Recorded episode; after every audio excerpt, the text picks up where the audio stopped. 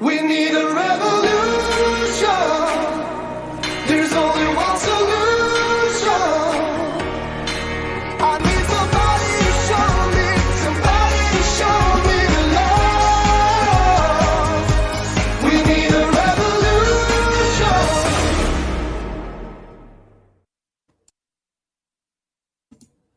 Sorry about that. I muted myself on opening. Is that how the show's going to go today? I don't think so. And you know what? Who cares? What's a little uh, bubble now and then? This is an Informed Life Radio on 1150 AM, KKNW, and CHD TV. And I am your host, Bernadette Pajer. So glad to be here. Especially glad that we made it today because we have a big old thunderstorm moving through earlier and I was afraid it might be uh, taking us out of commission here, but no, we got some blue skies and green grass and it's looking good. So uh, here we are. We've got quite the show for you today. Um, let me just get out of the way that the views expressed here don't necessarily represent the views of our wonderful radio station, KKNW or CHD TV. But I want to say at the get go how very grateful I am and Informed Choice Washington is, you know, who is the main primary sponsor of this show, that KKNW and CHD exist. Because both of these platforms, uh, since we joined them all through COVID, we have been given nothing but respect. Uh, respect for freedom of speech, respect for what we're doing, uh, no interference, and uh, it's been it's been fantastic. So I'm grateful. Um, and we need more of the same. We need more of this. I'm going to bring on uh, my co host here, Javier Figueroa. There he is, Dr. X. Hello. Good to see you. So good to see you. And how are things in Idaho? Uh, beautiful, sunny, and cloudy. So nice Yeah. mix. Yep. Yeah, nice mix. And uh, I think a little later in the show, maybe we're going to talk about what's going on in our uh, legislatures in Washington, Tennessee, Idaho, and and then maybe where our guest is. And I always forget. So let's just go ahead and bring my, Dr. Michael uh, Gaeta on so he can remind me, sir, where you are. What state are you Thanks, in? Ber- Thank you, Bernadette. Colorado. Great to be with you and Javier. Uh, wonderful to be back with you again. Yeah, so glad. I'm in uh, Boulder, Colorado. Boulder, Colorado. Yeah, so interesting state, a little bit like Washington, gorgeous state, but some mixed up politics, if you don't mind me saying so. For sure. Yeah, yeah. No, they're, they're, they're trying to, unfortunately, they're trying to emulate uh, California, Oof. Yeah. which is not, not ideal. No, it it is not. So some of our our listeners and viewers will remember um, Dr. Gaeta. He is a fantastic. Um, I don't I don't want to use the word alternative practitioner because I think it's real medicine. Um, and functional medicine doctor, you know, why don't you go ahead and give the list of, of what you cover? You you do it better. Uh, thanks, Bernadette. Yeah, I've been practicing Chinese and functional medicine uh, in a family practice for 33 years, and uh, and use uh, a variety. So, you know, licensure wise, I'm a dietitian, nutritionist, and acupuncturist, uh, and I'm also an herbalist. So I, I you know, see patients still part time, and uh, Mhm. full time. I'm training other health professionals for how to improve their patient care uh, with natural functional medicine. I, I love that. I love that. And you know, we're in the midst of the strangest war in the ever. It's a war of words. It's a war of censorship. It's a, a war of ideas. Well, Bernadette, Um, I, I got to stop you there. Thank you for calling it a war, uh, because Oh, yeah. I think some folks don't realize what it is and the extent and magnitude of it and the seriousness of it. And you know, war is a serious word, and uh, I appreciate your you know calling it out. Well, you know, I think we really have to. I think eh, people need to really understand where we are. And we've been seeing it's been a slow creep here. I mean, the inf- why COVID happened and unfolded the way it Yeah. did was because the infrastructure had been building for decades. The infrastructure of um, people just being compliant and do what they're told. The Yeah. infrastructure of no checks and balances in public health whatsoever. CDC says boo, everybody jumps and if you dare speak up you know you get court-martialed um, yeah, um, and then there's been this capture of all things medicine Yes. by the the drug industry. You know, you go right now and look on Wikipedia, you look up naturopath Oh, yeah. on Wikipedia. It says it's a pseudoscience filled with Mm-hmm. like crazy fake things. um, you know, it's just eh, because they're not it's not just in this show we of course talk a lot about vaccines i'm you know people are probably sick of hearing about that but it's not just your approach to vaccine targeted infections that's under attack it's Yes. all health health modalities how how long ago dr um, michael was it that it became illegal to treat somebody for cancer outside of Western medicine. You could not claim to be treating somebody for cancer. Yeah. It became illegal.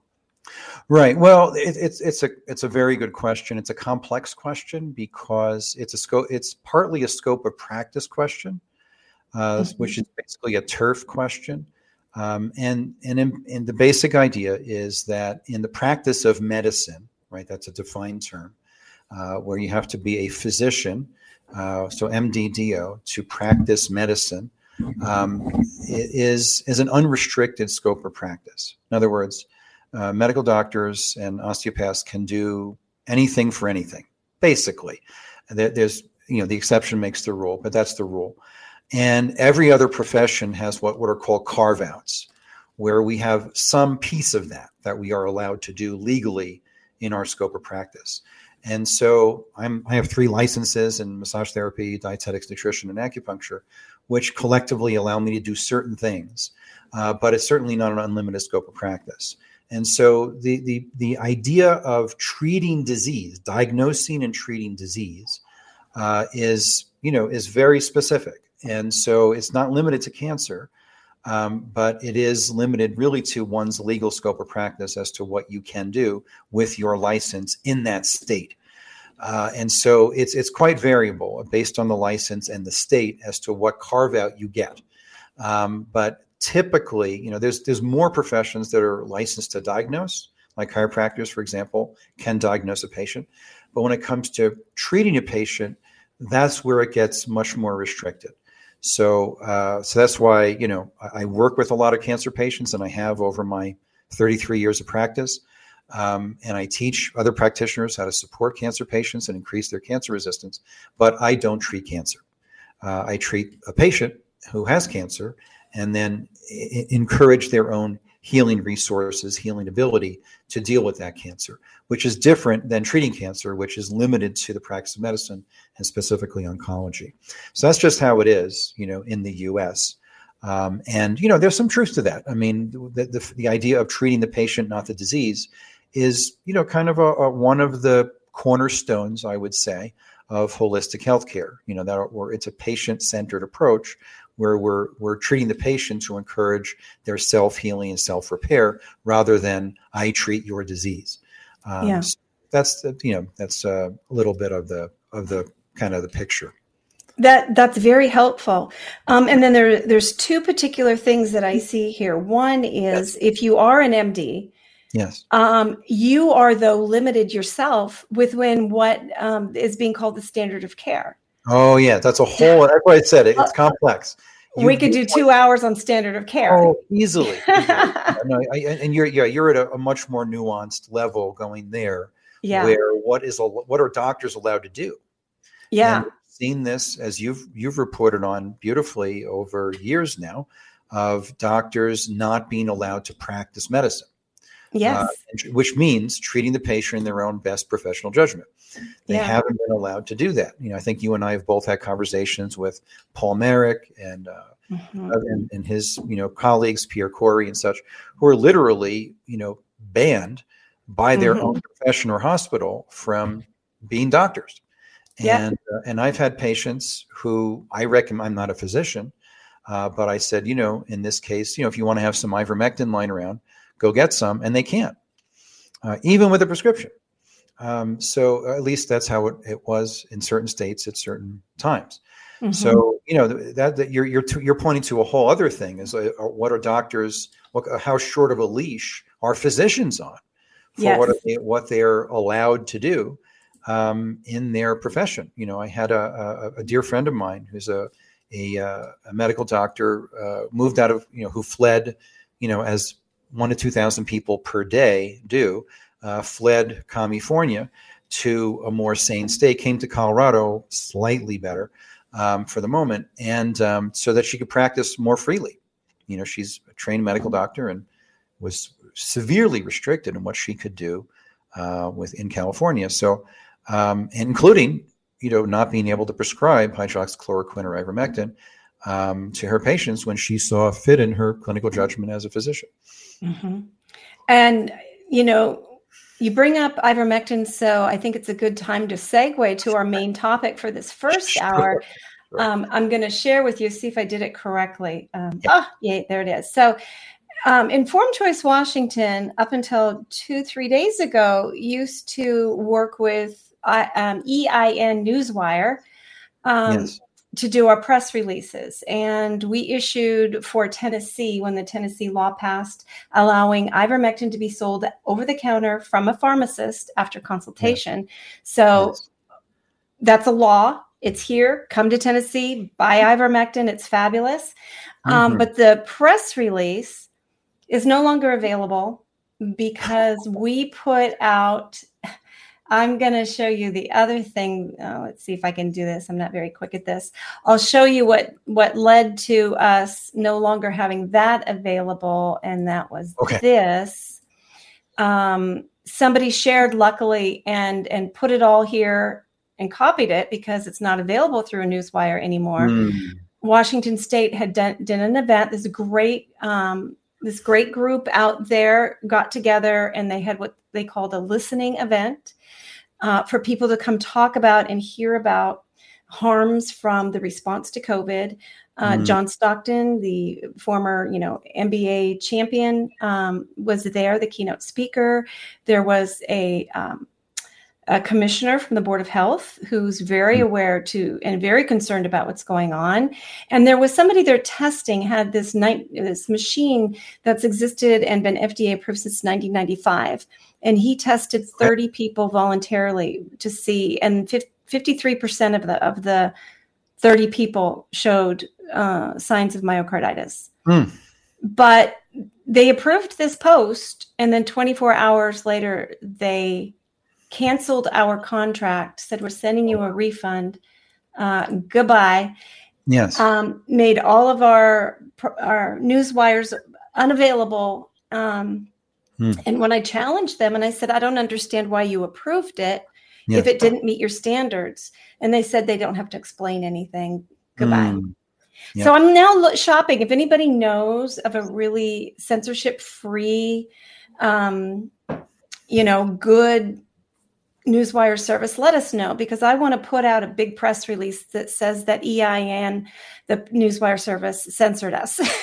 and then I want to write about ivermectin again. And then I want to write about all this other stuff again. You're you're not you're not in bad company. The um, Good for you. in Florida, the uh, GOP executive committee for Loudoun County, not at Loudoun County, but uh, one of the counties in, in in Florida, passed a resolution to push forward a ban on the mRNA vaccines, and now they're getting four other counties to jump on board to push a ban uh, statewide. So they're doing it county by county, vote Wow. by vote, uh, to basically ban the mRNA injections in, Hmm. in Florida now. Fantastic. And Idaho, Great. you've got one there, right? Um, to to make it illegal to inject. It's a misdemeanor. You're going to A get fined. misdemeanor. Yeah, What, what, what's a misdemeanor? that they're trying to. fi- Uh, Idaho House Bill 154. They're trying to pass it to make it uh, a misdemeanor to uh, inject anyone with mRNA technology. Wow. That's awesome. That's is fab- it is it just what they're calling vaccines or is it any technology even for like cancer therapy or anything like that mRNA technology uh, that is going to be used as a vaccine, and I'll I have the I, I'll have I have the actual wording of the of the bill, but basically Okay. they're trying to do a workaround because they know that they're they're targeting um, livestock, so they're trying to make it as broad as possible yeah. to include livestock as well. Oh, that's great. yeah. Yeah there's just is, there's just so much to fight against. So you know dr michael when, when we got that cancellation notice i thought you know what? I got to bring you on because i had learned that you how long was your school on teachable as a platform Yeah, and just to let folks know, I, I- I was uh, censored and deplatformed by my teaching platform, which is a very popular one with a hundred thousand uh, course creators like me, uh, called Teachable, which is a very popular, you know, full-featured platform. And I was with them for eight years, uh, Bernadette. And uh, ironically, I just two months ago got an email from them congratulating me that I had passed a milestone since starting with them of selling a million dollars worth of courses through their Wow. platform. Again, that wasn't in a month or even a year. It was over, you know, the last uh, seven, eight years. Um, but that's a milestone for them. They say, congratulations, yay, you know, you can got some kind of recognition from them uh, for being a successful, you know, school. And, uh, and a couple of years ago was featured in their um, uh, email, their marketing, one of their marketing emails. Hey, we'd like to feature you as a featured creator. They call them creators, course creators, uh, because you've been so successful. We'd like to feature you and show people what you know. What and so they interviewed me, and there was a, you know they, put it out to their you know zillion people email list and featured us, our school, as uh, you know here you, you know they did this, you can do this too, kind of thing. And uh, and then you know a couple of weeks ago now, uh, less than two weeks ago, we got an email from them saying your school has been taken down, um, and uh, we've basically deleted you know your school. And uh, there's uh, you know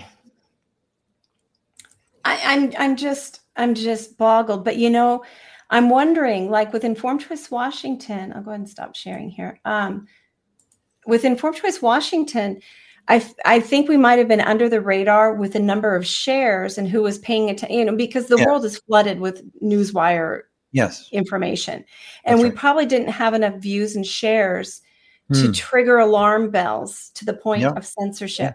But when that la- latest one went out about the myocarditis rates um, Hmm. at this one event, I it, it was shared quickly. It was quickly Yeah. getting up to like twenty thousand shares, and so wow. I, I well within different platforms were sharing yes, it, yes. I know that, um, yeah. and then somebody reposted it, and Hmm. and it got shared. And I've heard some pretty big names are um, have been looking at it and talking about it. Yeah. So that might have been what happened when they spotlighted your business. Somebody said, "Well, that's one of the big people undermining our pharmaceutical profits. You need to shut them down." Yep, yep, yep. Indeed, and I can read you, you know, what they wrote, and it's in the slide deck if you want to put it up. oh Um, yes, or I can let's read do it, whatever that. you like, you know, whatever. let let's do that. You just tell me to turn it. yeah, keep going. Uh, oh, this is from our Monday show, uh, so you can just keep going. I'll let you know. Uh, oh, there it is. So there's the there's the, the- yeah, there it is, right there. So after diligent investigation by our team, the content of your school has been found to be in violation of Teachable's content guidelines, including but not limited to our definition, our definition. Important. The, the word "R" is important here of disinformation. Now, disinformation is intentional uh, intent to mislead. Like we know um, that w- uh, we know what we're saying isn't true, and we're going to share it anyway. Right? So that's disinformation, intentional deception. Misinformation is accidental um, sharing of something that isn't correct. Typically, like, oh, I didn't know that at the time, and uh, you know, so we shared something that turned out not to be true, not with an intent to mislead, but just because we didn't know at the time that it wasn't true. So that's misinformation. It's much more benign.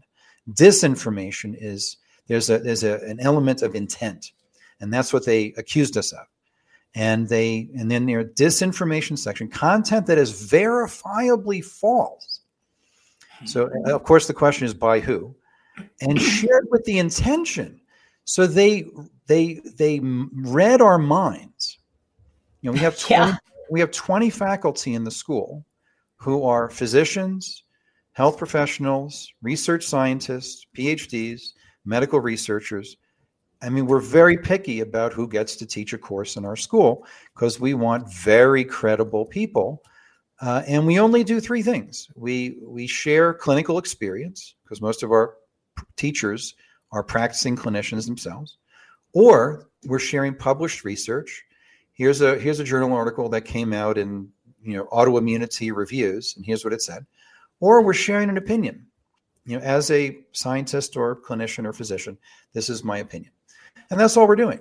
So they somehow read all of our minds and and found intention. They somehow attribute that we intended. Like, how did they know that? How did they know what our intention was to mislead, manipulate, or deceive? So, you know, this is how you know this is just blatant censorship. Like they somehow knew our intent. I mean, come on.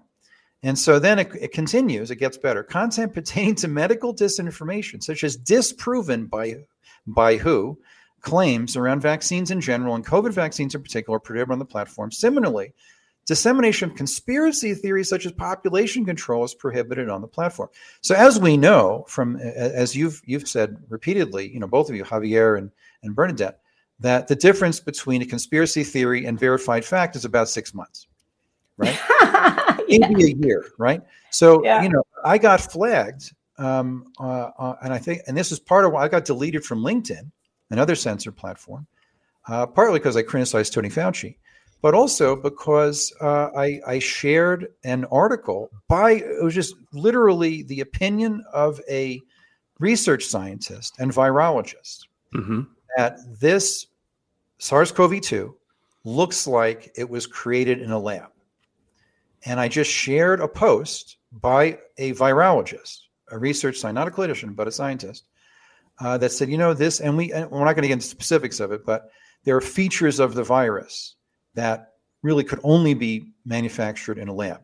You know, the furin cleavage sites, and it gets complicated. But, um, and, and I just, I shared that and I criticized Tony Fauci, who has, you know, done more damage than any other human being in the history of the United States to the world population and uh, they didn't like that. And so I'm still to this day uh, off of LinkedIn. So uh, so they so the, now today that was a, a year ago or so, and um, now it's accepted fact that this virus came from the Wuhan lab. So Mhm. you know, this whole conspiracy theories thing is you know again it's just more censorship. And then they they mentioned a couple of our courses that they didn't like. So Mhm. I want to I want to really emphasize something here. And and I just had lunch with a friend.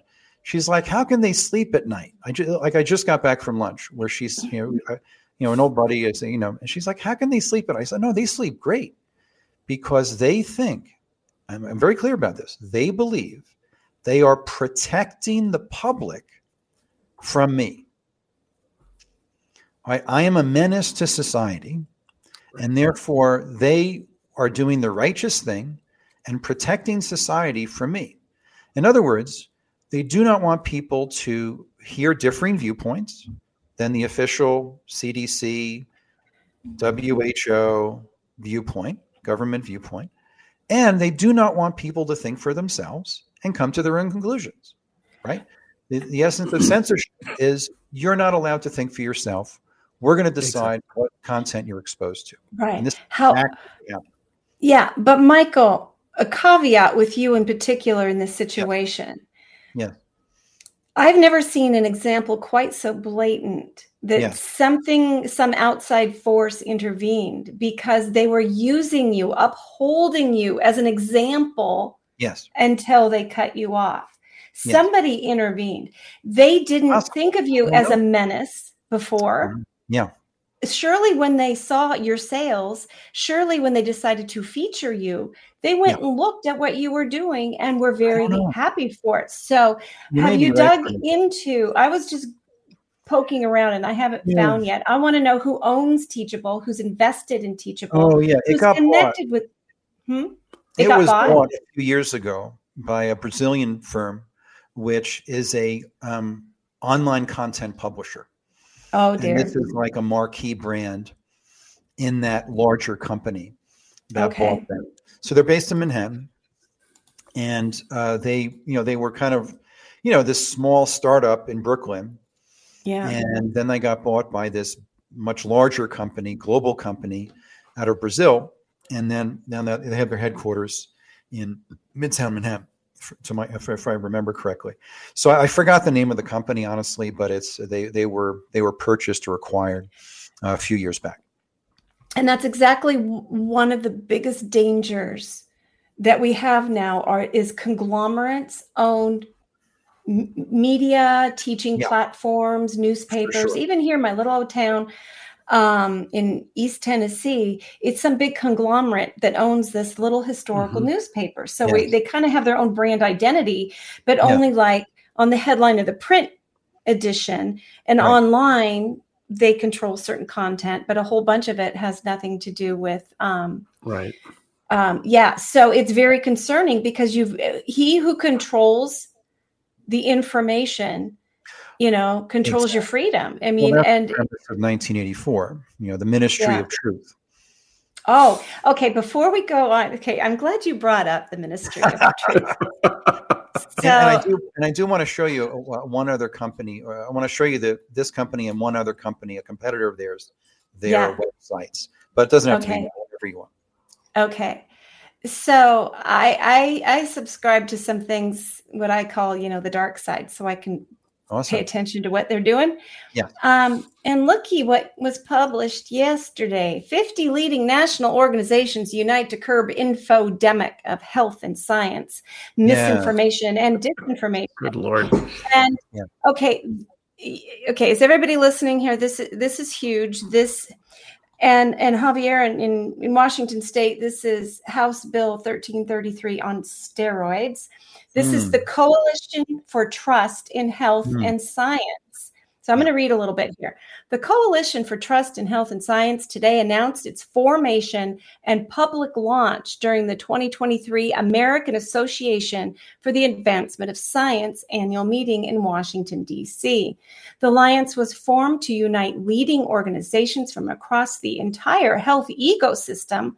Well, not entire, they didn't in- invite you, Dr. Michael, um, to advance trust and factual science based decision making.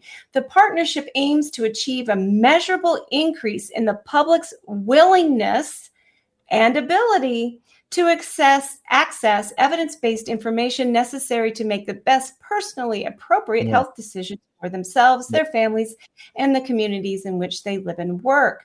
Hmm. Enhancing the perception and reality. Okay, wait, I got to start over.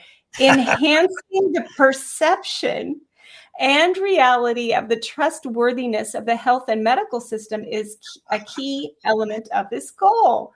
Okay, here's a quote. The United States is experiencing a tidal wave of misinformation and disinformation, which has real world health impacts such as preventable misery and deaths, and is escalating already dangerously high levels of mistrust and distrust in healthcare, public Mhm. health, and science, said Reed Tuckson, MD, convener of the Coalition for Trust in Health and Science. Addressing this infodemic is fundamental to the values of the coalition members, and together we can and wake 'em- will make a positive impact on the health of individuals and the nation. Yes. Um, yeah, I'm going to keep going, you guys. This is so important. I'll just keep reading. So, the coalition is focused on supporting Americans' health decisions. Oh, they're going to come help us decide by Mhm. helping them navigate the increasing amount of information available from an increasing number of sources. This is a long term effort to address long standing challenges around trust and new challenges brought on by the proliferation of social media. The collective effort of the coalition is focused on correcting misinformation and countering disinformation that decrease trust in health, healthcare, public health, and science that has the potential to harm the public's trust. Have either of you two fine gentlemen yet heard a definition of misinformation or disinformation? No, neither Yes. have I. Okay. Yes. Um, so- yeah, you have. Yeah. I well, have. they haven't they haven't told us what it is. oh, okay, okay, okay. That's no, what I I mean. just- There's no definition. It's just these vague terms. Okay, here but I we will go. say, before you Yeah? continue, what I will say the most commonly cited one is anything that differs from the CDC. oh, amen Or to that. You bet. In other Yeah, words, like that's the single source of truth. Yeah. kind of like the former Prime Minister of New Zealand who resigned recent, resigned uh, a couple months ago, in tears. um, uh, who right who said, you know, the the government will tell you what's true. You know, I'm paraphrasing. If you want to know what's true, listen to the government and don't listen to anything else. Yeah. that, yeah. that's the mindset. So in, in, in this country, it's the CDC. If, if, if anybody says Yeah. anything counter to what the CDC says, and we all know they've been wrong about everything COVID for Mhm. since the beginning. So if this was a baseball game, their batting average would be zero. Um, then if, if what they say, if you, what you say is counter to that, that is our definition of disinformation. So it's it's appealing to authority. It's an appeal to authority, not to one's own perception. So we're gonna we're gonna Right. externalize we're gonna externalize our um, definition of what's true and not. You betcha, you betcha. So I'm going to go on to keep uh, reading their explanation of what they're about to do. A key aspect of the coalition's plan is to mobilize the breadth of its network of members to Hmm. facilitate rapid cycle debunking. Hmm. Isn't that a nice term? Rapid cycle Wow. debunking of particularly egregious disinformation and misinformation incidents that continue to emerge with concerning frequency and that have the potential to harm the public.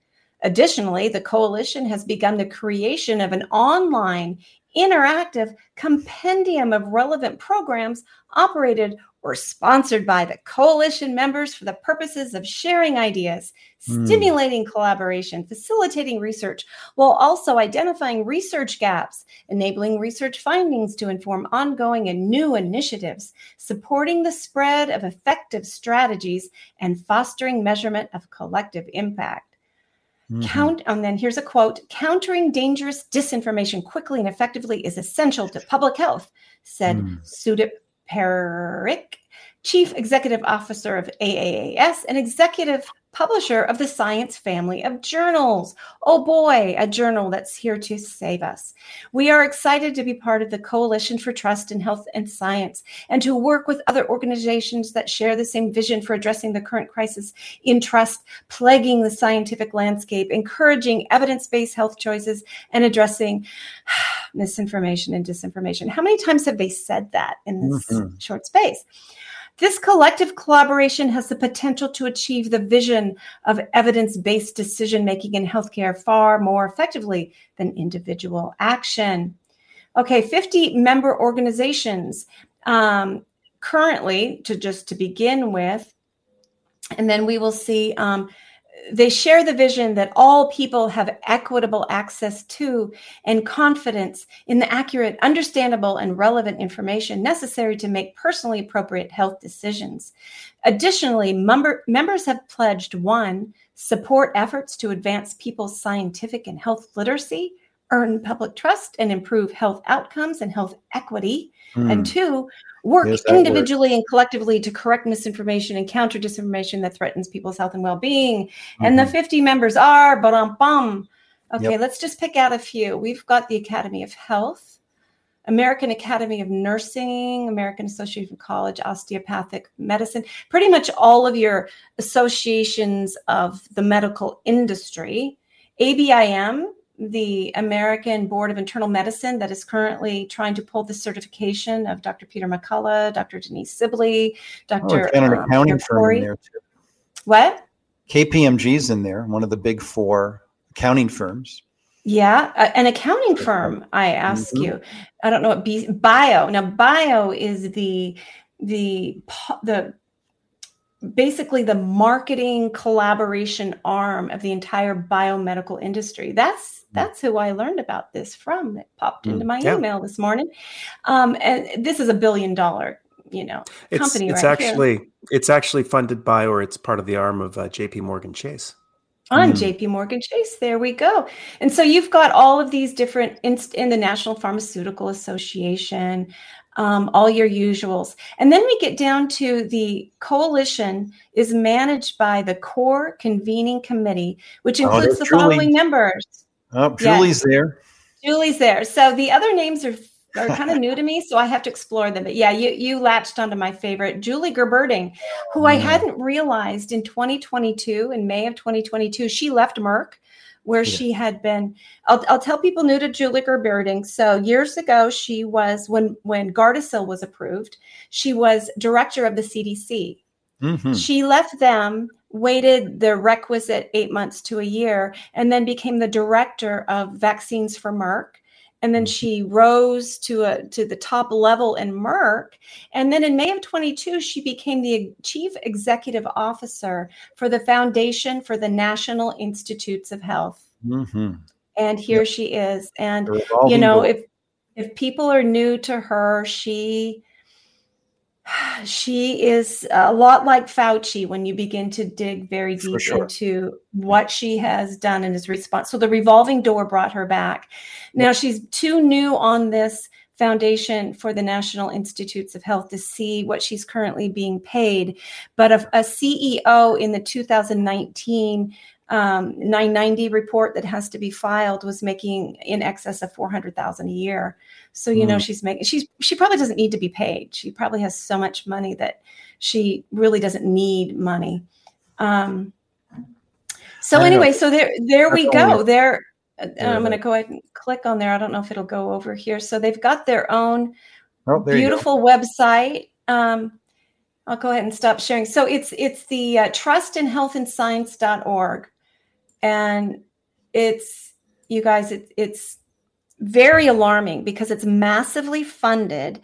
It's it's that private public partnership again. Now this foundation for the National Institute of Health, I've done a little bit of a poking around at it. It was one of those foundations created by Congress. So hmm. it's not something easy to get rid of. We need Congress to get rid of it. And then I went and looked at some of the things they're doing. One of the major expenses was $7 million to some company that has to do with clinical trials.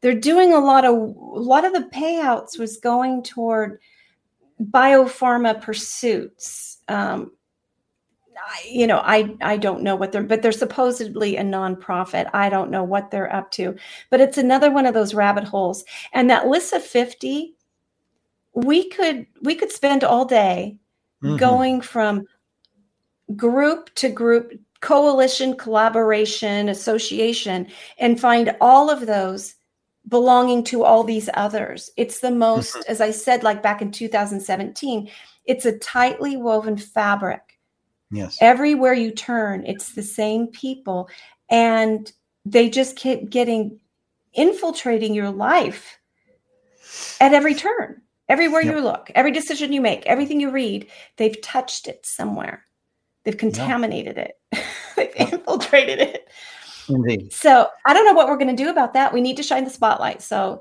if you're Right. listening to this, um, and we will have the links to this, in, go to informedchoicewashington.org. Um, org, go to our Substack, um, find our Substack page, and then next week when we do our newsletter, we'll have a link to the things we talk about on the show today, including that coalition. Coalition.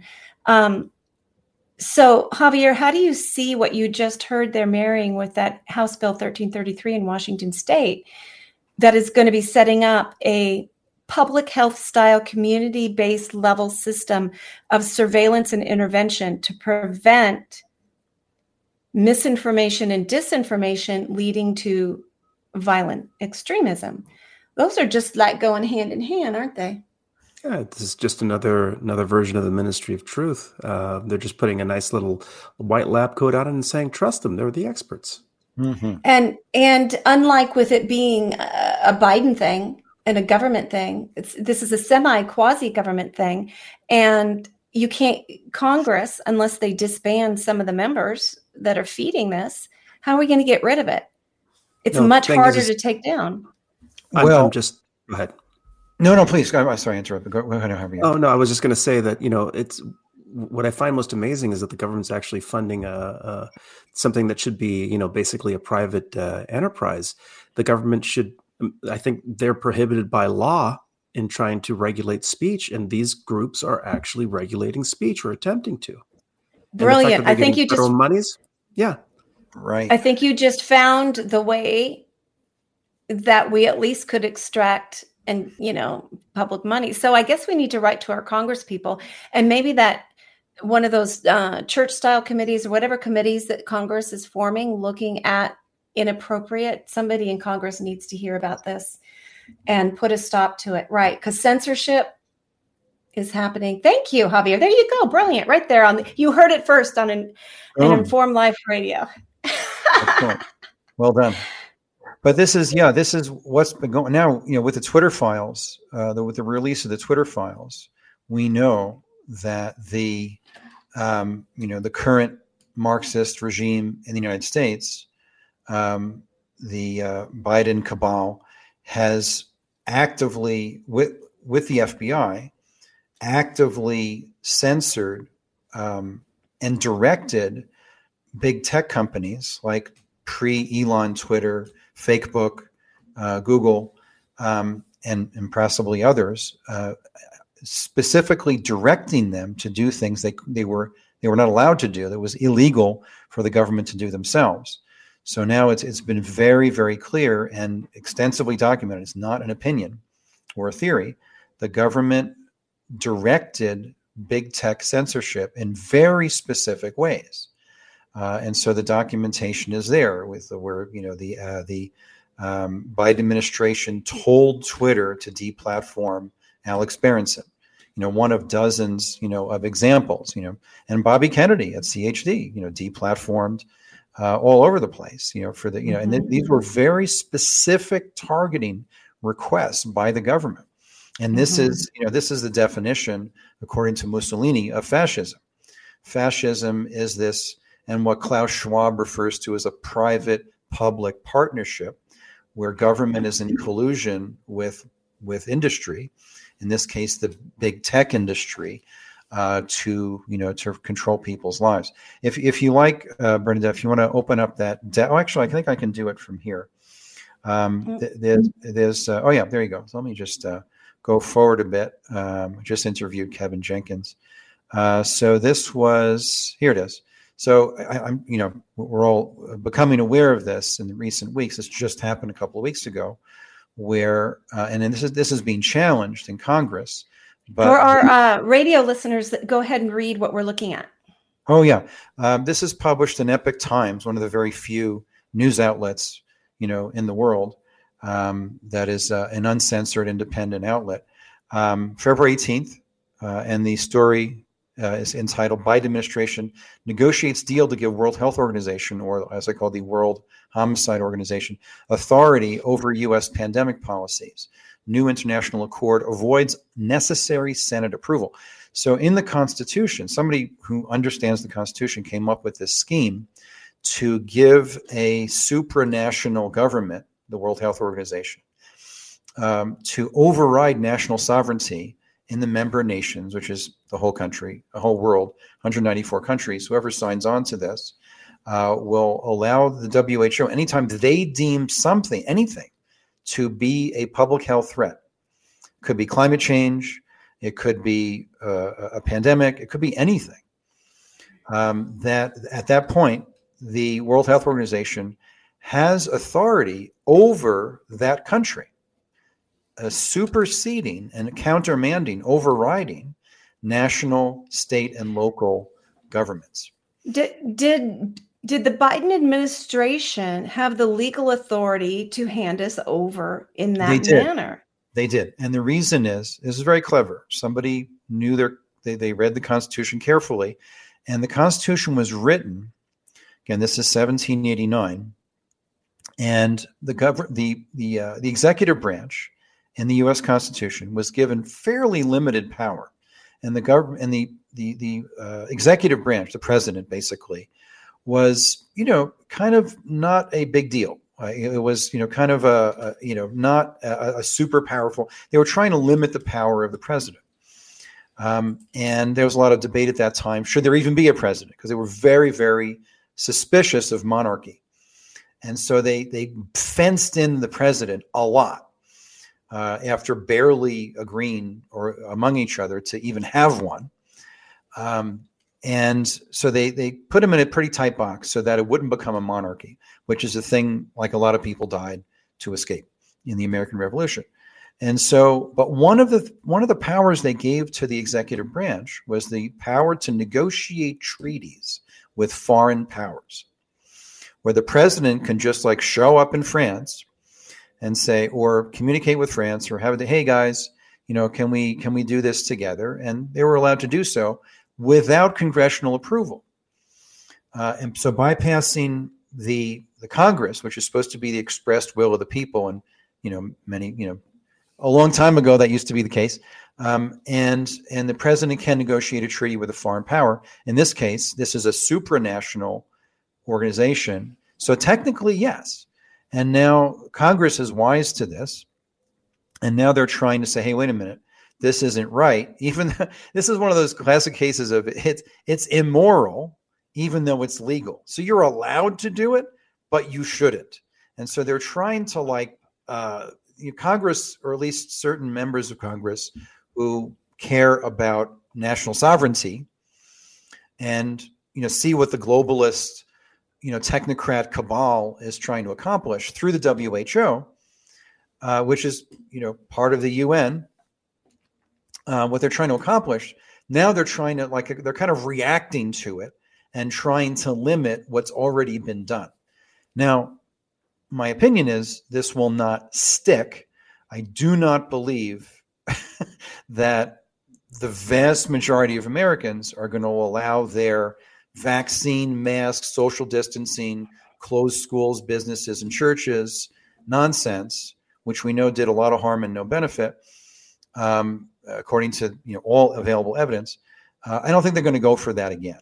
But uh, this is definitely a major power play that, again, the Marxist cabal, uh, the globalist cabal, um, is trying to override the national sovereignty of the United States and all nations that sign on to this WHO treaty. So, if you, I'm going to just going to put this up for one more minute. I want to show this. This perfectly follows on what you just said, Bernadette, and, and highlighting that document you just read.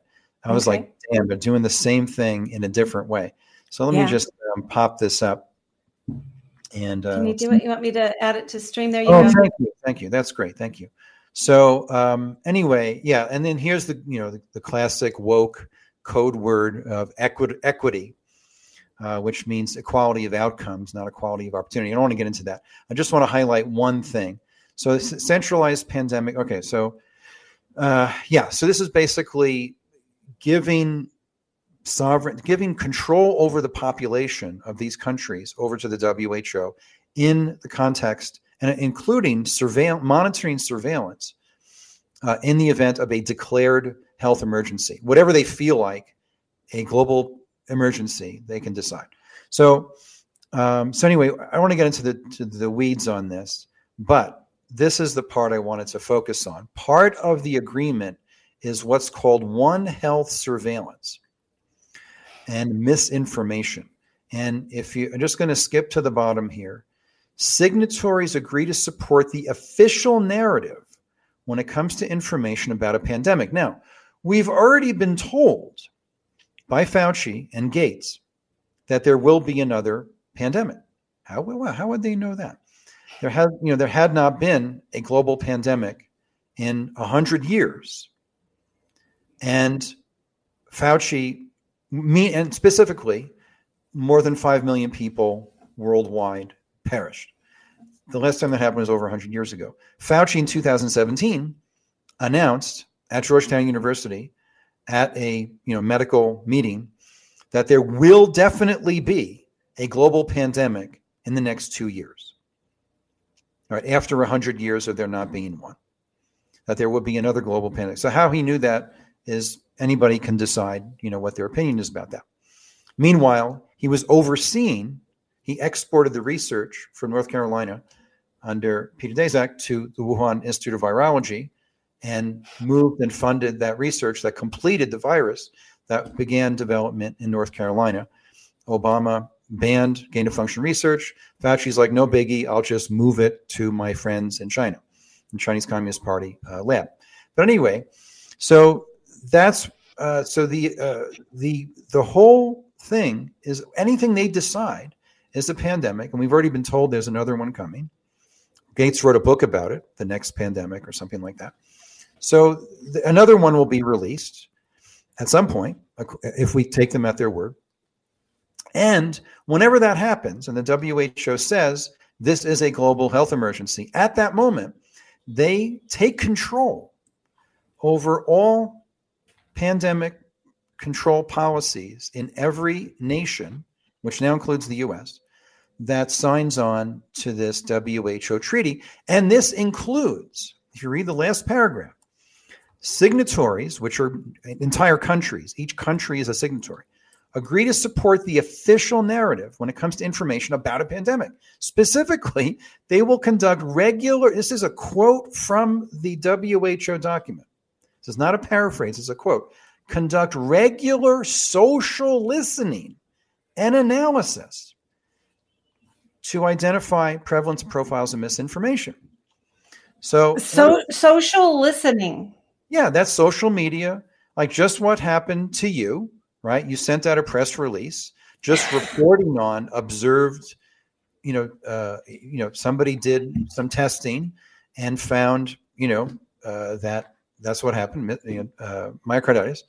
Um, so that you know, so somebody posted that. That's social listening. So any communications will be monitored, and to design communications and messaging strategies for the public to counteract misinformation, which is accidental, disinformation, which is intentional, and false news, according to who, thereby strengthening public trust in the official narrative. So this, so just to be clear, this has already happened. The United States, again, whoever is in control of our half-dead president, um, is they've already directed him to sign, you know, the, the senile puppet. Um, you know, You're not holding any punches here, following Michael. orders. You know, so he just followed orders again. You know, he can't Yeah. complete a sentence if he's not reading off teleprompter. But um, uh, you know, anyway, he's he So- has, he assigned the United States on to this World Health Organization pandemic treaty, which includes this. So the next step is whenever they decide something is a health emergency, and it could be anything, by the way, it doesn't have to be a pandemic, like a viral pandemic, uh, then this kicks in. Now, when it comes to implementation, they're going to have a huge problem getting this to actually stick. In the United Okay, so we got like about one minute. We're going to take a break, but but Dr. Michael Gaeta is coming back, and, and most of the next hour is going to be positive, but we, we've got a little bit of leftover that's going to be coming here. Uh, I'm going to go ahead and remove this. When we come back, though, I want to pick up here because I'm going to show you three places where One Health is al- has been in place for at least five years. Yeah. So, um, and I know there are, there are far more. Um, wow. Uh, you know, I subscribe to Epoch Times, but I don't always have time to to read it. That what you were Yeah. reading from just then was an Epoch Times article, correct? Exactly. Okay. So we need to get that link out to everybody so they can read it and you need to uh, share that. This is so concerning. You add the the trust thing going on with the Foundation for NIH, you've got the global health, you've got bills in Yeah, Washington the state Trusted people. News Initiative as well. Yeah, we people we are under attack here with our freedom. Um And there's good news. huh? And and there's, there's good, news. to come because you know we don't give up and we will i just believe in humanity and i believe goodness is stronger than evil we're going to do it so Oh, we're going to take a few minute break you've been listening to an informed life radio on 1150 am kknw and chd tv we will be back and we'll bring you some good news in the second hour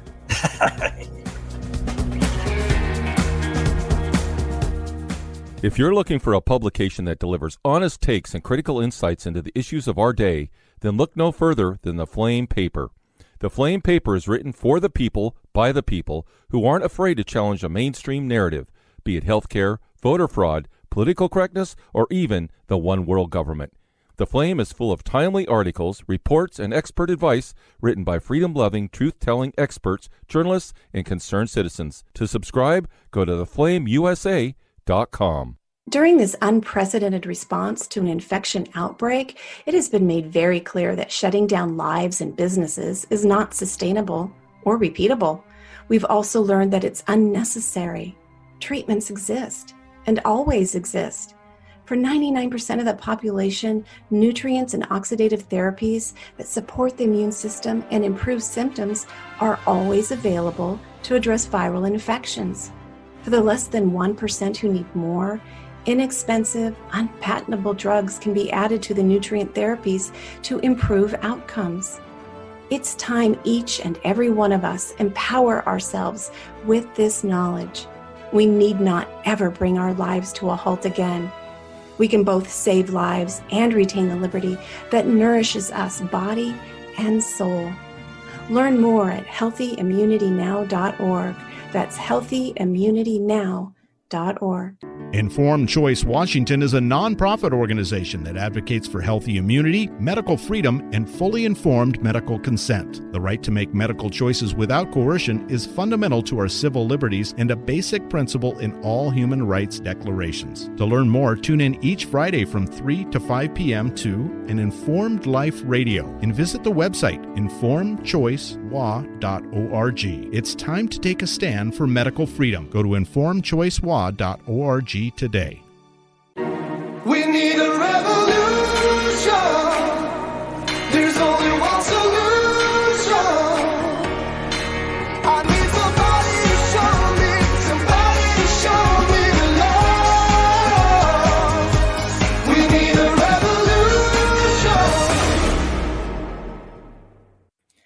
Hello and welcome back to an Informed Life Radio on 1150 AM KKNW and CHD TV. I'm your host, Bernadette Pajer. You know, I, I think I did probably half of the shows over the past couple of years without telling you who I am, but that's okay. You don't, it's not about me. It's about the information that we are bringing to you. And holy cow, what a first hour.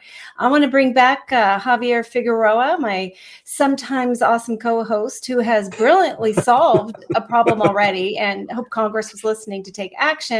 And we've also got Dr. Michael Gaeta in the house. Hello, Dr. Michael. Great to be back and always great to Yeah. be here, Bernadette and Javier. Yeah. Thank you. So. I'm gonna I'm gonna overlap just a little bit with that first hour. Then we're gonna try to get onto some hope and healing and, and all that. But you know, some of this, even as we stay on the same topic, are are hopeful. But you know, I wanted to share with you um, things that I had discovered. You know, that term "one health" is just sounds so lovely, doesn't it? Um, but but let me show you a couple of things. Um, let's see if this is working. Is is that showing? There we go. Um, so here we've got, I think at Texas ADM eight. Um, can somebody say that for me? I just went Texas A&M. Texas A&M. I don't know why I just couldn't. I got that T in the middle. Anyway, they've got a Global One Health um, department in the School of Veterinary Medicine and Biomedical Sciences, committing to making the world safe and secure by applying the collaborative principles of One Health, the Hmm. synergy of animal, human, and environmental sciences to foster health and security across the globe. Now, I've got to believe that the people working in this department truly believe they're doing good.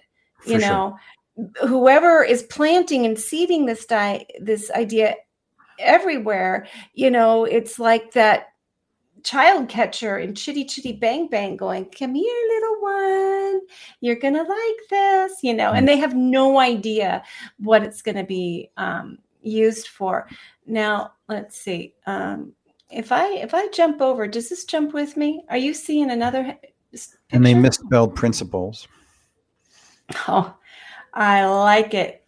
So uh, I'm going to show another one. Um, there's probably a faster way to do it, and I apologize. I don't know how to do it fast. Um, here we've got University of Tennessee, One Health Initiative, uniting disciplines to protect and promote the health of all life on Earth. Humans, animals, plants, and the environment are inextricably linked with the health of one affecting the health of all. Same concept, idea, right? And of Mhm. course, what they're focusing on now and what you see when you go look at like the overuse of antibiotics in animals leading to human disease. I agree. I'm on board. Got to fix that, right? But, you know, based on what you brought to us, uh, Dr. Michael, we know it's um, it's more than that. It's way Mhm. more than that. And I, I won't take the time, but there's one in Idaho, Javier, uh, Washington State. Everywhere you go, either a university or a government agency or both. In Tennessee, we both have a, gov- a government agency, a .gov that's One Health, and we Mm. have UT doing it. Um, so it's been integrated since about 2015, 16. They began introducing this concept and getting major players on board. And it's pretty easy to get your universities on board because that's where all the funding's coming from already. These same players are doing the funding. So, this tightly woven fabric to achieve this goal of basically World War III without firing a shot that's a traditional shot? Well, right, right. Well, yes, the carrot and the stick. they they would much prefer people voluntarily sign up for a global surveillance state with a centralized bank digital currency, implanted chip, and Mhm. um, and a social credit system. Right, With all of Mhm. that is the goal, a surveillance state. They'd rather people signed up for that voluntarily. That's the carrot, and look how great it'll be. But then they've got the stick Yeah. uh, which is the enforcement you know that they'll bring to bear and that's where you know it gets a little at least in the united states like that's just not going to happen um, but anyway um, yeah good Not- to know what they're what they're thinking Exactly. And then I, I wanted to bring in Javier, you er, emailed me earlier um, this Nullification Act, this wonderful Bud Hulsey is a fantastic representative here in, great in, yeah. in Tennessee. And we had him out to my little area here recently for an event about making gold and si- silver legal tender in the state of Tennessee. We've got some bills that are slowly moving through the House. There has to be a lot of education um, with the legislature so they understand what we're doing and putting in place. I say we, but I'm just supporting it. And it was Bud Hulsey, Senator Niceley, and some others who really have been on this for years. Um, and so this House Bill 726 and then the Senate version 1092 by Janice Bowling, who I adore, two of my favorite people here. So Mhm. let's go ahead and look at this because what we talked about in the first hour with um, the federal government, with Biden signing away our sovereignty, I'm wondering if this nullification, Javier, what do you think? You want to go ahead So- and, and read? Go ahead. My read on it, and again, uh, it, there's I haven't had a chance to read it. Uh, I've just had a basically looked over some of the summary statements and some of the uh, some of the applications of it. Yeah, let me just read just some of the highlights here to give uh, listeners an idea of what's in this bill. And Article 1, it says, and this is findings. So the way bills are written in Tennessee, you can have a whereas that just makes some statements that support why this bill is, you know, being birthed. Um, but if it's really, really important, you put it in the findings because then the language becomes part of the actual law. And they're making this part of the actual law. Um, and it's called Restoring State Sovereignty Through Nullification Act. Article 1, Section 1 of the Constitution of Tennessee says that all power is inherent in the people, and it declares all powers inherent in the people, and all free governments are founded on their authority and instituted for the peace, safety, and happiness. For the advancement of those ends, they have at all times an unalienable and indefeasible right to alter, reform, or abolish the government in such manner as they may think proper. And then Article 1, Section 2 of the Constitution of Tennessee says that government being instituted for the common benefit, the doctrine of non resistance against arbitrary power and oppression is absurd, slight, slavish, and destructive of the good and happiness of mankind. Well, that was the past three years, wasn't it? That we saw government um, instituted for, wait, the doctrine of non resistance against arbitrary power. Now, wait a minute. I'm not quite reading this right. right. Somebody want to pull that apart for me there? The doctrine of non resistance. Oh, it means we need to resist. Hello. Okay. I uh, that negative in there got me. Okay.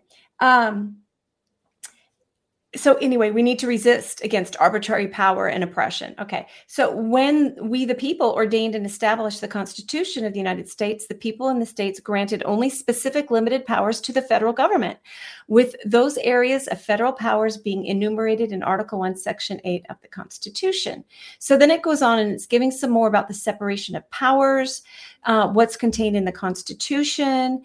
Um, uh, I'll skip on a little bit more there. It's just brilliant. It's showing that we've got this fabric and foundation of independence and the ability to um, step away from things that are absurd. And we've got this the separation of powers. So, boy, it keeps going on with the intent, intent, intent. And I'm going to get down there to the actual law. They do some definitions. Okay. Then we get down to the actual bit of the law, and it's really pretty small. It is declared that federal laws, federal executive actions, and federal court opinions must comply with the jurisdictional limitations of the United States Constitution. It is further declared that any federal action outside the enumerated powers set forth in the United States Constitution are in violation of the peace and safety of the people of the state, and therefore said acts are declared void and must be resisted. The next section says the proper manner of resistance is a state action of nullification of the federal action. Boom. Okay, I, I want your two gentlemen, and you know way more about politics than I do, politics than I do. I want you then to take over the conversation. Would that nullification act, do you think, help us with this treaty with the World Health Organization? Well, historically, th- this whole nullifica- nullification thingamajig uh, really um, came to point in the 1830s, and uh, basically the uh, the federal government uh, instituted a series of federal tariffs, and South Carolina. This would have injured South Carolina and their agricultural crops and such at the time, and so they said, you know what, we're not we're not doing it. And so they uh, attempted to use uh, an aspect of the U.S. Constitution. The Constitution does give states the right to block the enforcement of a federal law, but it doesn't specifically state how. Uh, in, other, in other words, it, it's um, there's two parts of the Constitution. One is it says anything not explicitly stated in the Constitution is reserved unto the states, right? So anything that the Constitution does not give to the federal government is by default given to the states to regulate themselves. Because the idea of the Constitution was, and the idea of the, the, the United States was these were sovereign states who signed up to be together in the United States, voluntarily signed on to join this bigger thing. And the whole federal versus state power balance has really been, you know, in flux, let's just say, and has been challenged and back and forth, you know, since the Constitution was ratified, you know, roughly 150, you know, 250 years ago. I, and I want to have to say, you know, I'm almost 60 years old. I'll be 60 in June. I never fully understand that the state I lived in was really a separate, separate sort of sovereign governmental entity unto itself. I understood we lived in the United States of America, but I Yeah. never, until you actually just said this, I didn't step back and, and really fully understand what it meant because I was raised to be taught you're an American Yes. you're a United States citizen first and Washington second, your county next. It should have been you're a person, you live in a county, you know, member of a state. It should have been the bottom up, but I was always taught it top Right. down. I, I never Right. understood that separation at all. And I Right. think that was intentional. Yeah. Well, you know, the the the um the Declaration of Independence from from England um, was the first, and the U.S. Constitution them together uh, were the first, you know, the most enlightened political documents in human history, easily. And you know, the constitutions of many other countries have you know followed on the model of the U.S. model, which was the sovereignty of the individual is based on our God-given rights right? And so, um, and this is all over the place in the uh, in the, the, the in the uh, founding years, is that, and this originally, you know, went back to John Locke, who was sort of the intellectual father of the United States, uh, who basically brought forth this new idea of the uh, of God-given rights given to the individual and the purpose and function of governments and the state in general the state, not like North Carolina or Tennessee, but the state being the government, you know, capital S, being to preserve those God given rights. Um, so anyway, not to get too far afield, this whole nullification thing is is is interesting because there's the Constitution gives states the right to block the enforcement of a federal law, but that power has not been explicitly stated in the Constitution. So they said, yes, the states have this right, but it didn't give detail. And so what happened in 1833 was South Carolina said, "Screw you guys! You know, we we we reject this federal tariff." In 1832, and in 1832, South Carolina, um, a very agricultural you know state at that time, and to some extent today, adopted the Ordinance of Nullification, declaring these federal tariffs null, void, and non-binding in their state referencing the Constitution, giving the states the right to block enforcement of a federal law. But then, you know, the um, you know, kind of a, uh, a very top-down, top-heavy, you know, slightly more tyrannical Andrew Jackson, you know, one of the founders of the Democratic Party, uh, responded by issuing a proclamation that asserted the supremacy of the federal law and threatened the use of the U.S. military against South Carolina to make sure uh, they they followed this federal law. So South Carolina lost that battle, but you know this is still kind of an open question of how much power do the states have to nullify federal um, laws or federal declarations. And so th- it's this whole federal versus state collective versus state, you know, power struggle that has, you know, has always, you know, been a, a thing in the last roughly 200 years since this went down. Uh, of you know, you have states' rights advocates on one side uh, who are resisting federal overreach, which has been abominable in you know in the COVID era, and then on the other side you have the you know sort of the executive power uh, the federal government can tell you what to do and you have to live with it. Uh, other side, in order to maintain order and you know blah blah blah. So uh, so it's really been you know kind of a thing. My opinion is that the states have been finding their backbone in recent, specifically in the COVID era. States were initially kind of cowered to federal doctrine and regulations.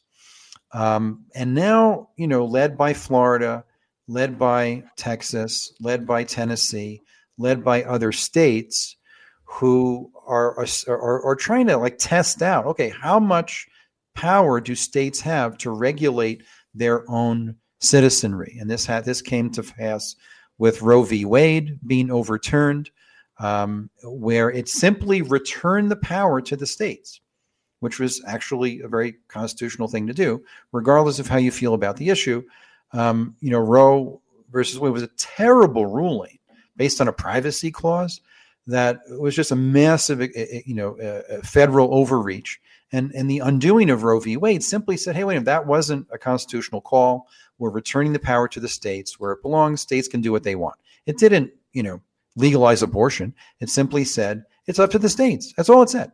What happened in the last year was the Supreme Court's returned the power to the states. So this nullification thing that you bring up is very significant because what is brewing is this power struggle versus an increasingly tyrannical government, way different than what was originally framed in the Constitution, especially in the executive branch, which has become much more of a dictatorship, much more of a monarchy, regardless of you know Republican or Democrat that's in the Oval Office, this uh, unbelievable amount of executive orders um, that get issued, hundreds of them.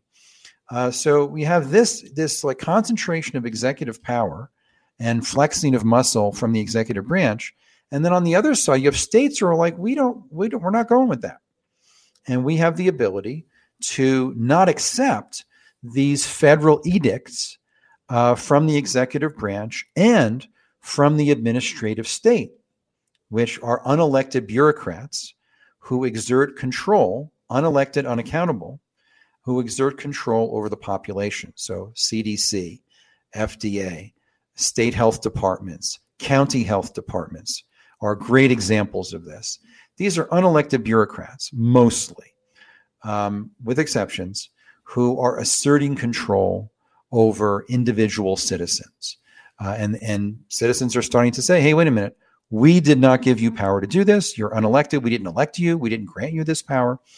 And so there's this whole like thing going on which I think is very healthy uh, to counter this federal overreach, which we've seen in the COVID era of the government asserting powers it doesn't have, and seeing how far it can push the states, and then the states seeing how far they can push local counties and then individual citizens with what they can get away with.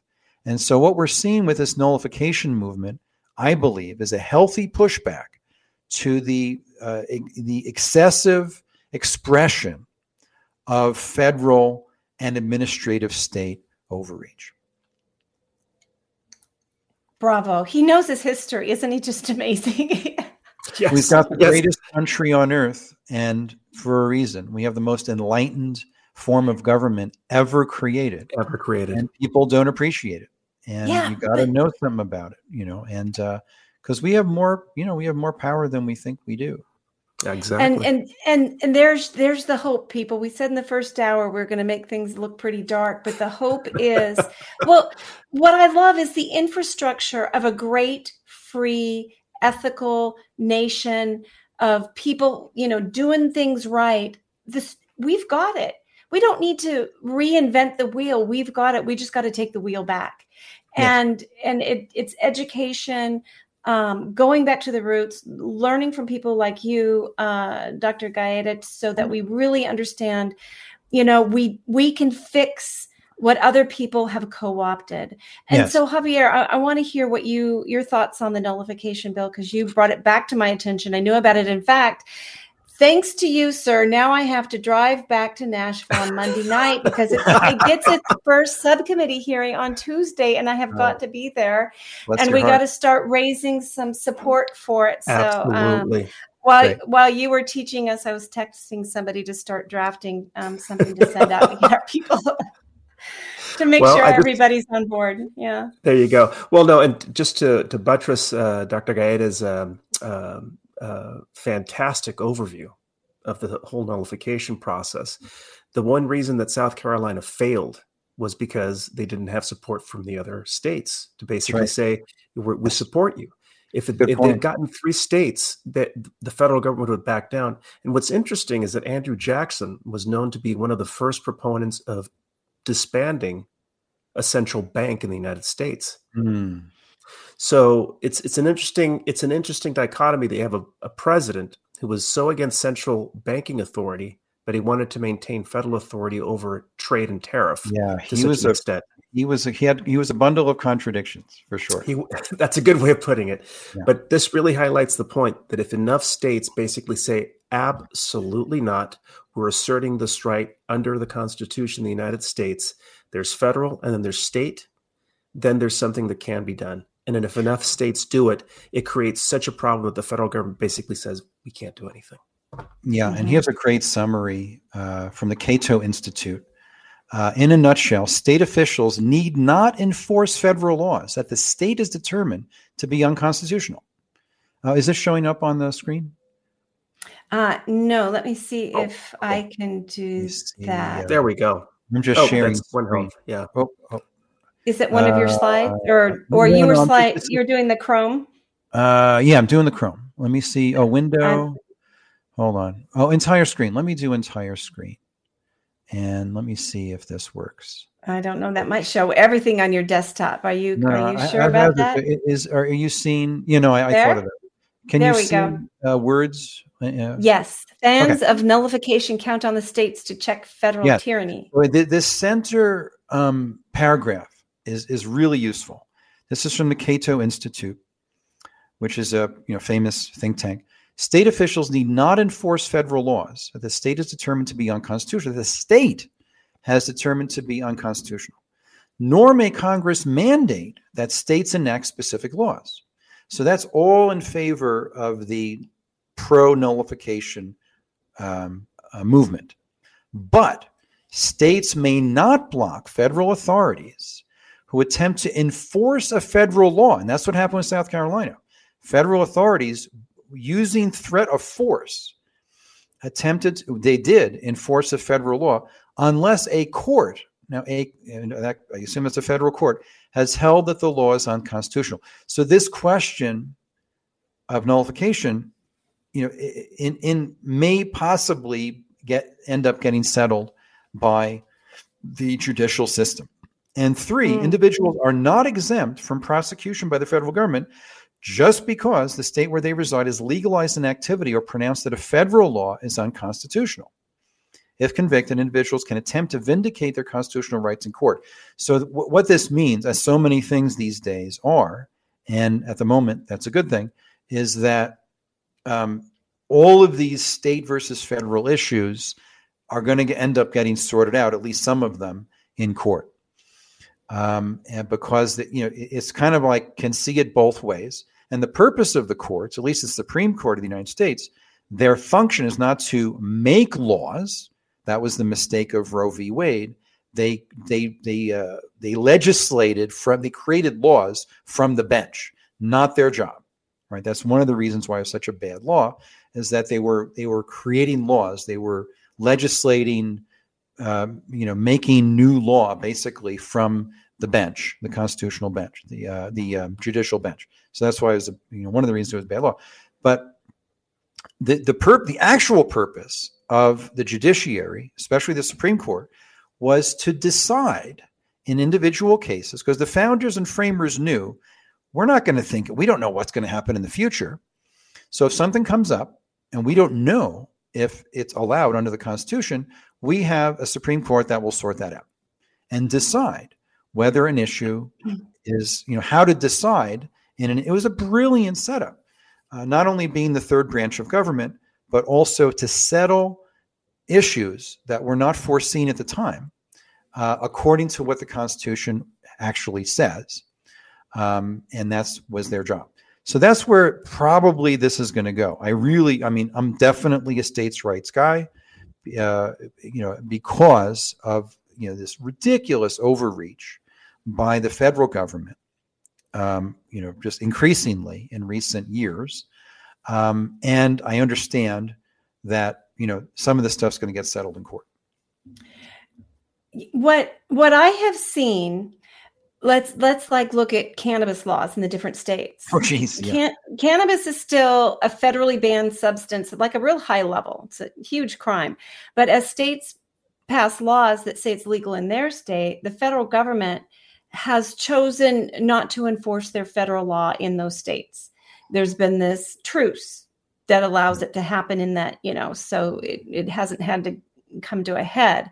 But the other thing i've been seeing that is disturbing um, at in at the state level and the federal level is a law is only as strong as the political will to enforce it Yeah. so such as like example of that. right it's emergency use Yeah. authorization specifically says you know you have to be told it's emergency use and you have to be told you can opt out of it and there can't be coercion it's all in there but that has been violated everywhere because Totally. of the lack of political will Yes. to enforce the law so you have an example of that as well I do, and uh, it has to do with the uh, Second Amendment, which uh, where the rights of the people to bear arms shall not be infringed. Right.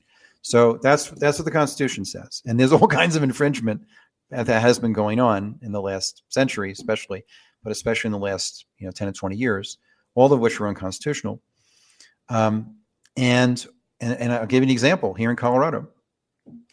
Um, a couple of um, there was a bill passed here in Colorado limiting the size of magazine. There's a magazine limit, right? And I, and I have to laugh. All of these gun control measures are aimed at an inanimate object rather than the bearer of the inanimate object, right? Which is really the issue, right? Mhm. Anyway, that's another side.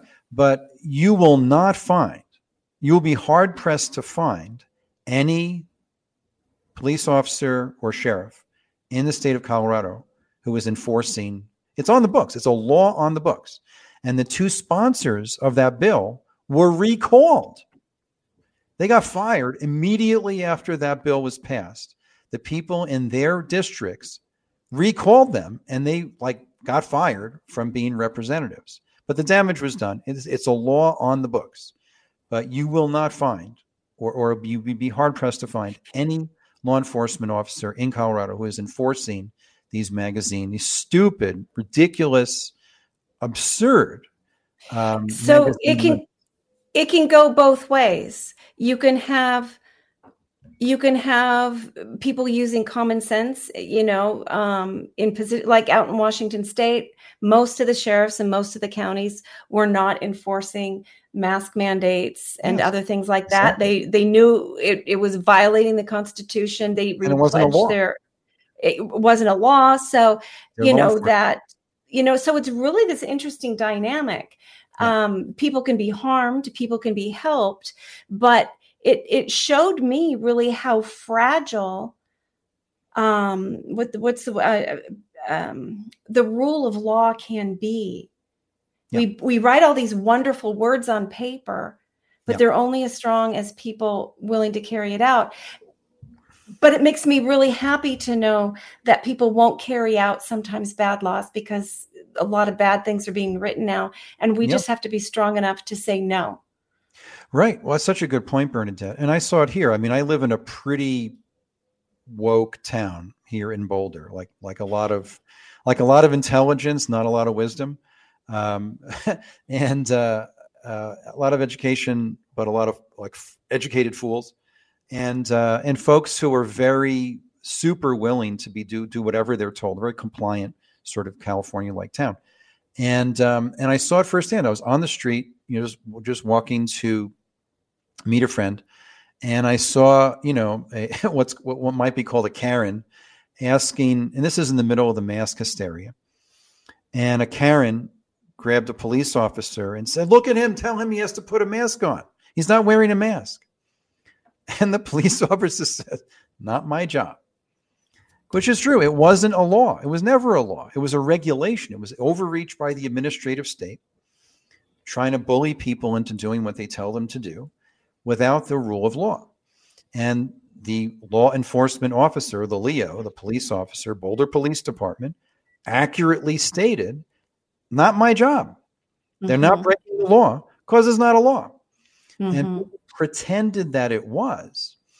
And you know, Yeah. you had tyrannical governors like Whitmer in Michigan and so forth, who you know attempted to enforce, use law enforcement to enforce regulations that were not passed by the legislature, right, uh, and signed into law by the governor, as if they were laws, but they weren't. So you know, this is where a lot of this lands, Bernadette. I'm glad you brought this up because um, it, it all comes down like this WHO thing. So tomorrow, you know, Tedros declares a global pandemic of I don't know climate change, and you know this is part of the globalist nonsense. This uh, and and then they say okay because of this, you know, everybody in the United States uh, has to drive an electric car. I don't know. I'm just making stuff up, or uh, can't have a, a gas stove, which the, the government's trying to ban gas stove as as a climate nonsense. But what's how is that is that going to be enforced? Are you actually going to have law enforcement like do that? And are people going to stand up for it? And what we're seeing and what you pointed out was we're finding out that we get to push back and that they will keep pushing towards global surveillance state until somebody, individuals, communities, counties, states, or that's going to be about it, uh, push back and uh, and that's exactly why that's one of the reasons I'm so hopeful is that you know uh, that people are not putting up with it. People are increasingly not putting up with this crap. I love And it. I, I, yeah, I love it. And you know, I, what makes me, I love bringing it down to the simplest terms. Just because some powerful moron, I'm sorry, I'm don't like having fun playing. I, your, I'm your your Yeah. criticism and is contagious here. But just because some moron, it, you know, and it was some global power put some black marks on a piece of paper, which is basically what it. I mean, I'm going to put these black marks on a piece of paper, and then I'm going to hand it to this guy who's got dementia, and he's going to sign it. And that means that you have to live in a 15 minute city and you have to wear a Yeah. mask and you have to get 10 injections a year of this. Yep. Um, no, it's silly. It's silly that you put marks on a paper and then I have to do something. Um, I believe in the rule of law. I believe that humans do really well by creating societies where we respect Yes. laws that are ethical and that make sense. But I think in order to stay ethical and stay making sense, we all need to feel empowered from the time we're little. Well, maybe not too little because then your kids are pushing back on you. But at a certain age, you know that if somebody's asking you to do something and you know it is wrong, Mm. not just you don't want to do it, Yeah. but because you know it really is wrong, blah, blah, blah, um, then it's your duty as a free citizen of the planet with Yeah. the rights given to you by God above Right. to not do it and to push back right so that absolutely. self-empowerment and Yeah. and you know tyranny and and communism and socialism and all things there's a reason why they try to get away with religion and anything that And makes you feel self-empowered connected to a higher power above government right they don't want you to go there and discover that Absolutely. Well, yeah, and that's the, that was the message of the founders. You know, Ben Franklin was huge on this. That uh, our rights come from God, not from man, and, or or humankind. Um, and if that's true, if if if human if humanity didn't grant those rights, then humanity, the state, cannot take them away. And you know, th- this only this whole globalist surveillance state um, the one world government currency, all this stuff, which is obviously the goal. And they've stated it openly. It's not like a secret. It's not a theory. It's like what they said we're going for uh, in writing, you know, or in a speech. Um, this only happens if we go along with it, right? So Yeah. you know that's that's really and and and I'm so heartened because so many people have realized that they do not have to follow nonsensical things. Now, what you brought up is really important, Bernadette, because the blind obedience, Mm-hmm. and I live in a town of largely blind obedience. Blind obedience, yeah. It's like a mini California. It, it, it- blind obedience to all uh, instructions or or demands or whatever. Uh, full compliance, blind obedience is the end of morality. Hmm. So morality is my own individual sense of right and wrong Right. and so there's this like you know it, and i'm saying it's a it's a gray area of balance between law and like the rule of law and one's own individual sovereignty and agency as a human being and i'm not saying i have the answer in every situation i'm just Mhm. saying that's the power struggle is the, the state tells you to do this and you know you have a decision to make right? And and and if you if you don't if you if you to, if you do everything you're told in every instance that's the end of morality because you no longer have agency or sovereignty as an individual. So there's this balance and and i'm not proposing anarchy but we've seen in the covid era how people let their personal sovereignty and agency get completely overrun which was their choice by state and federal edicts which turned out to be completely wrong. All of it, right? Like I said, CDC and every health department in the country, if it was a baseball game, they, their batting average would be zero. They got Exactly. they didn't get a single thing right about mass distancing, closing schools, churches, businesses, injection mandates, all this. Everything was wrong. Not anything helped, and did a lot of harm. So you know, I think that has really brought up the backbone of an increasingly large uh, segment of the population who are saying, you know what, that didn't work. And that felt coercive because it was. And I'm not going to do that again. You know, and so I think, you know, we, we need to first come from what I call God consciousness or consciousness of the divine, of this larger reality that we are all a part of, where which gave us our human rights. And from that place, you know, we build a new world. And I have to say, you know, I, I you know, I, I get where you're coming from, Bernadette. Like, how do we stop them? But we're not going to. Uh, we we need to we need to create and and, and the way we uh, stop them the way we do stop them is by doing what we're doing, which is to create parallel systems of delivering information like this awesome podcast, which is on an uncensored you know platform and which I'm doing with my school. And, you know, uh, people are leaving this censorship paradigm, right? Mhm. A million people a month are leaving Facebook, right? Uh, so, and I think that's just in the United States, but, or a lot of people, or maybe that's globally, but people are leaving these censored platforms and just making new ones.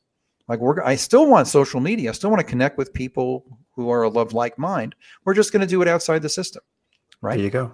and and and you know this this global currency says you know what i'm not going to do that i'm going to find neighbors that i'm going to barter with or whatever it is like there's a million ways to do this i'm not going to buy into the the the, the uh, Yeah. food system and so this is all coming from you know uh, and this is the blessing of the covid tyranny is that people are waking up to their own individual sovereignty and of the power of decentralized local networks and connections and tribes and communities and friends and things like that. Um, and then that's where the solution comes from. Yeah. Uh, which I yes, I I'm so much in agreement, and it's going to come through through peace and hope and love and rebuilding and restructuring and going around. It's got to be primarily bottom up, exactly. Only but also all, no, I don't think well, only mostly. though, I wouldn't say only. right, yeah, maybe not. right only. because it's like like here in Tennessee, we got this great nullification bill. Yeah. We've got some bills that are going to make gold and silver legal tender. We've Hmm. got other parental rights protective bills. So we we've got Which to do that. That's coming from up. Yeah. it came from the Right. bottom up, right? And some great legislators that were elected from the bottom up, right? Yes, But yeah. each of us individually in our daily lives. And then we reach out to our local governments and that filters up. And but then we go after to the top until it's it's sort of like I don't know. There's got to be this metaphor. I'm envisioning something where you crack this hard thing over that's like a cap, like an alien's encapsulated you, Yeah. or like that third um, Tim Allen Santa Claus movie where the people are frozen and then they the little girl hugged them and they melted and then the shell of Yeah. ice cracked off of them. Yeah. It's it's like this evil shell of ice is trying to capture American freedom, but if Yes. we hug it with love, right? Because our movement is peaceful, Yes. You know, it goes. We we stop feeding the monster. Yes. We, we literally stop feeding the monster, and we start. It it it's easy for me to say, and I've been saying this for three years because I live in a bubble. I don't have a job to lose. I'm a volunteer, so you know, and I'm pretty good boss to myself, and I, you know, so I get nobody can fire me. Um, you know, I, I got a great little family. We own our own home. You know, I mean, I live in a bubble where I can easily do what I do. I'm not sacrificing anything. So I do Yeah. understand. But we're in crude expression. They've all heard me say it here. It's stand up or bend over time, people. Because if you don't, you're playing their game and you're giving them, you're allowing them to capture you. But. I'm telling you, every don't you feel empowered when you like Javier, you recently moved. That was hard for you because you know Oh, where'd you, you go? were in a place he moved from Washington to Idaho. oh, upgrade. Uh, Yeah. Very much so. And Very Idaho so. might be getting bigger. Yeah. Well, yeah. as a matter of fact, that's yeah. We'll talk about that a little bit. um, Yeah, We, we got some time. Let me Bernadette, shut up. You, you Javier, you you jump in here and talk about it from your experience. Well, one, I wanted to say that you know the this conversation is fantastic because it really highlights the the importance of engagement and also the the individual power we have. And like you said, this is these are all moral choices. It was a moral choice to say, no, I'm not not complying with anything. And it's again that core group of people that push back, and you know now there's there's an attempt for amnesty. All these conversations about, well, let's just sweep it under the rug and forget everything that happened. Nope. No. there there is a moral there is a moral equation and a moral balance that need to be needs to be restored. And on that note, there's something that's very important. Each state has the power to check the federal government, basically say, look, if we're paying into this federal system, all of us, we're putting in, you know, we're our our, our citizens are turning over their hard-earned labor to you in the form of taxes we have a right to ask that the federal government please provide a receipt for the services rendered as well as where all the money's going. And that becomes a major contentious issue because basically the state can say, you know what? We can hold all the federal taxes in escrow in our own banks. And until you actually show us where you put that money, we have the right to withhold it in escrow. That means we don't have it, you don't have it, it's an escrow. So, one of the major things that most people don't realize is that currently the United States can't account for more than $21 trillion, and it's probably over $60 trillion of federal spending.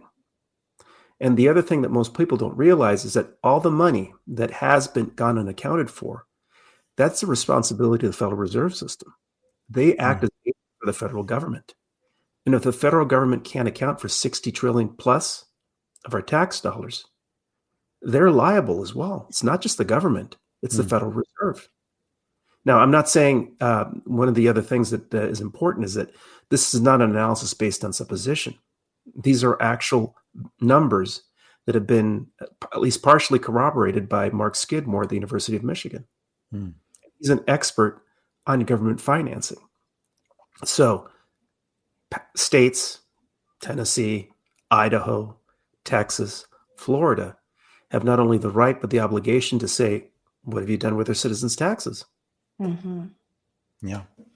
And That's and great. the percentage the percentage going to American citizens and the percentage going around the world for other things. Oh, sure. You know, just a, they open a hose and, and let the money out to the rest Yep. of the world. Where Yeah. where's the money going to help all those citizens in Idaho that were just poisoned out of their homes? Where's the federal rescue money there? None. Yeah. Yeah. Yeah.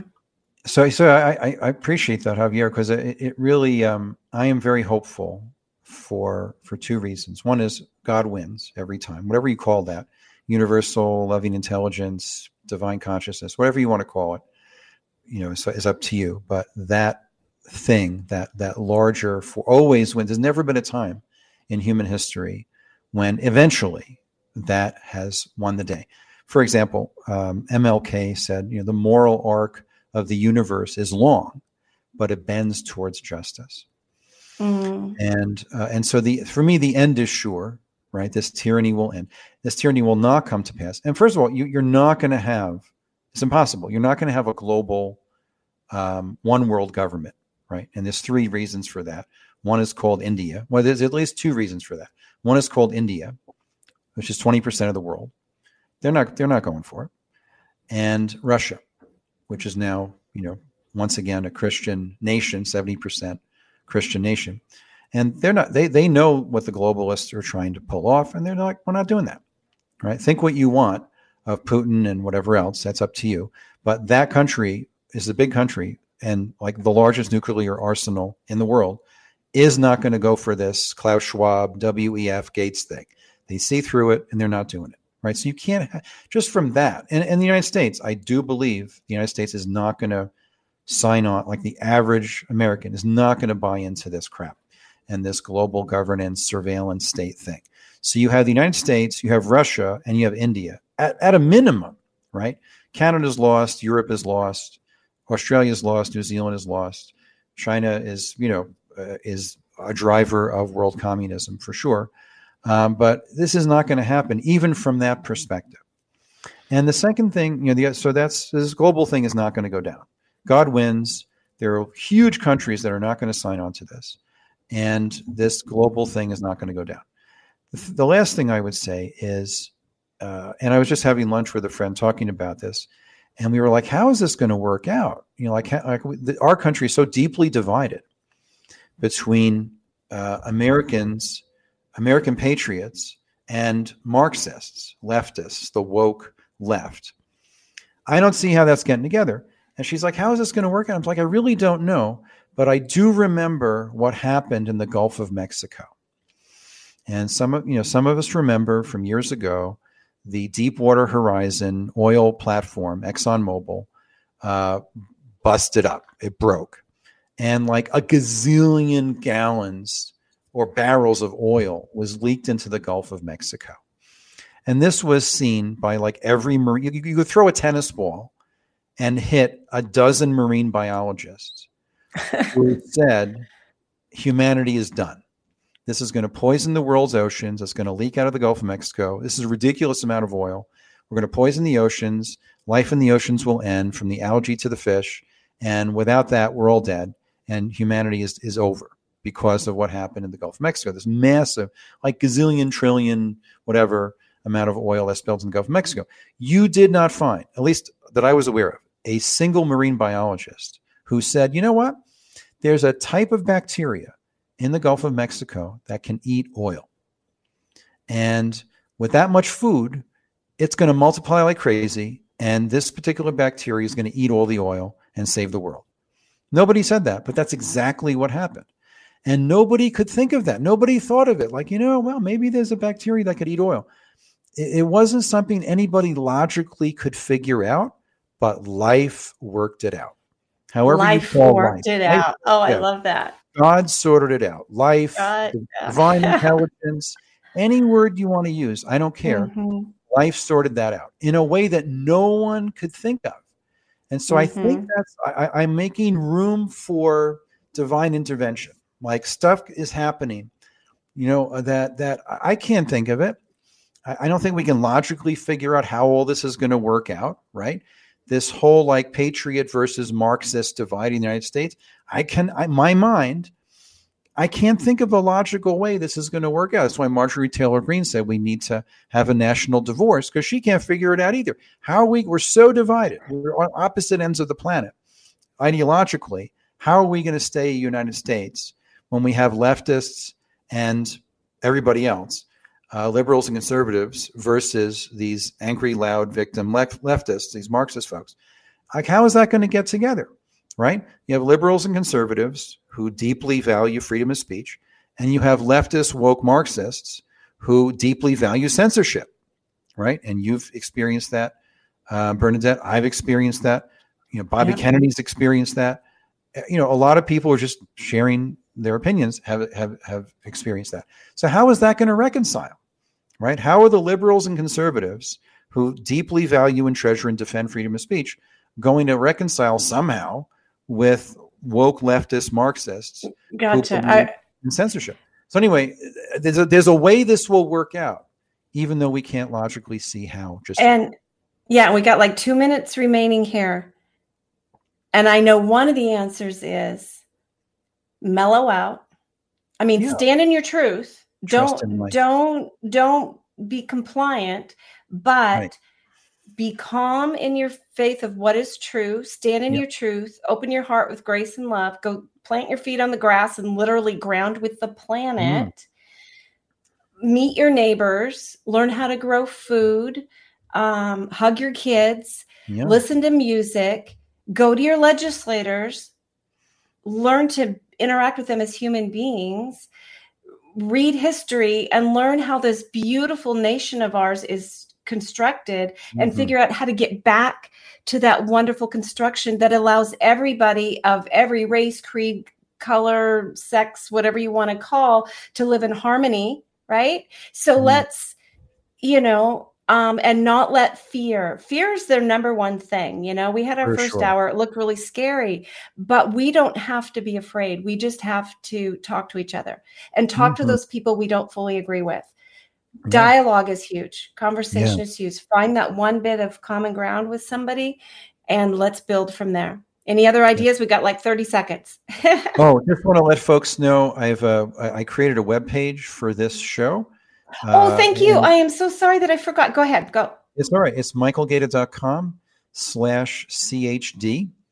And uh, I'll, Oh, not I'll, I'll put it on Okay. the screen um, Okay. so people can see it. All It's right. right here, and it has a lot of resources here. This is a resource page for the Children's Health Defense Community. there we go. Informed Choice, Washington. And uh, we've got a lot of free resources. Our Monday show, folks. Is that so- michaelgator.com? michaelgaeta.com slash CHD. Okay. And uh, and this is also you know for folks who are informed choice Washington for sure. And uh, have lots of resources and clinical consultation and online courses and lots of goodness. Oh, You rock. If you everybody's listening for him for two hours, he's brilliant. Check him out, michaelgaeta.com backslash CHD. Uh, gentlemen, thank you for wonderful two hours of radio. You have a Thank good you. weekend. Everybody been listening to an Informed Life Radio on 1150 AM KKNW and CHD TV. Take care. We'll be back next week with more good news. Hi, I'm Brad Dacus, president and founder of the Pacific Justice Institute. For over 25 years, PJI's mission has been to defend religious freedom, parental rights, and the sanctity of human life. PJI has protected patients from being taken off life support and stood up for citizens around the country facing job loss for medical decisions that should be left between them and their doctor. For free legal representation and resources, visit pji.org. Hi, I'm Lyn Redwood, president of the nonprofit Children's Health Defense. Our chairman, Robert F. Kennedy Jr., and our entire team are devoted to ending the epidemic of illnesses and disorders plaguing our children today. Through legal action, we're working to hold industries and government agencies accountable and to establish safeguards to prevent further harm. We're working overtime during this COVID 19 crisis to keep you informed about the politics and science of rush vaccine candidates. Freedom and our children's futures have never been more in jeopardy. But we can succeed. With your help, we can stop the devastation and give our children and grandchildren the healthy future they deserve. To learn more about what we're doing and how you can help, visit children'shealthdefense.org and sign up for our free news.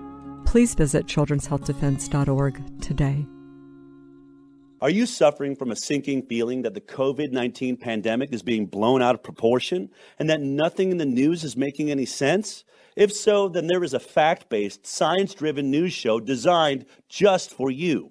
My name is Del Bigtree, and I am the host of The High Wire, the world's most trusted news source in digital media when it comes to accurate, science based reporting on the COVID 19 pandemic. From COVID 19 vaccine development to mask mandates, school shutdowns to job layoffs, The High Wire goes beyond providing you with the most accurate, evidence based investigations. We send you links to the sources for all of our reporting so that you can further your own investigation and come to your own informed conclusions.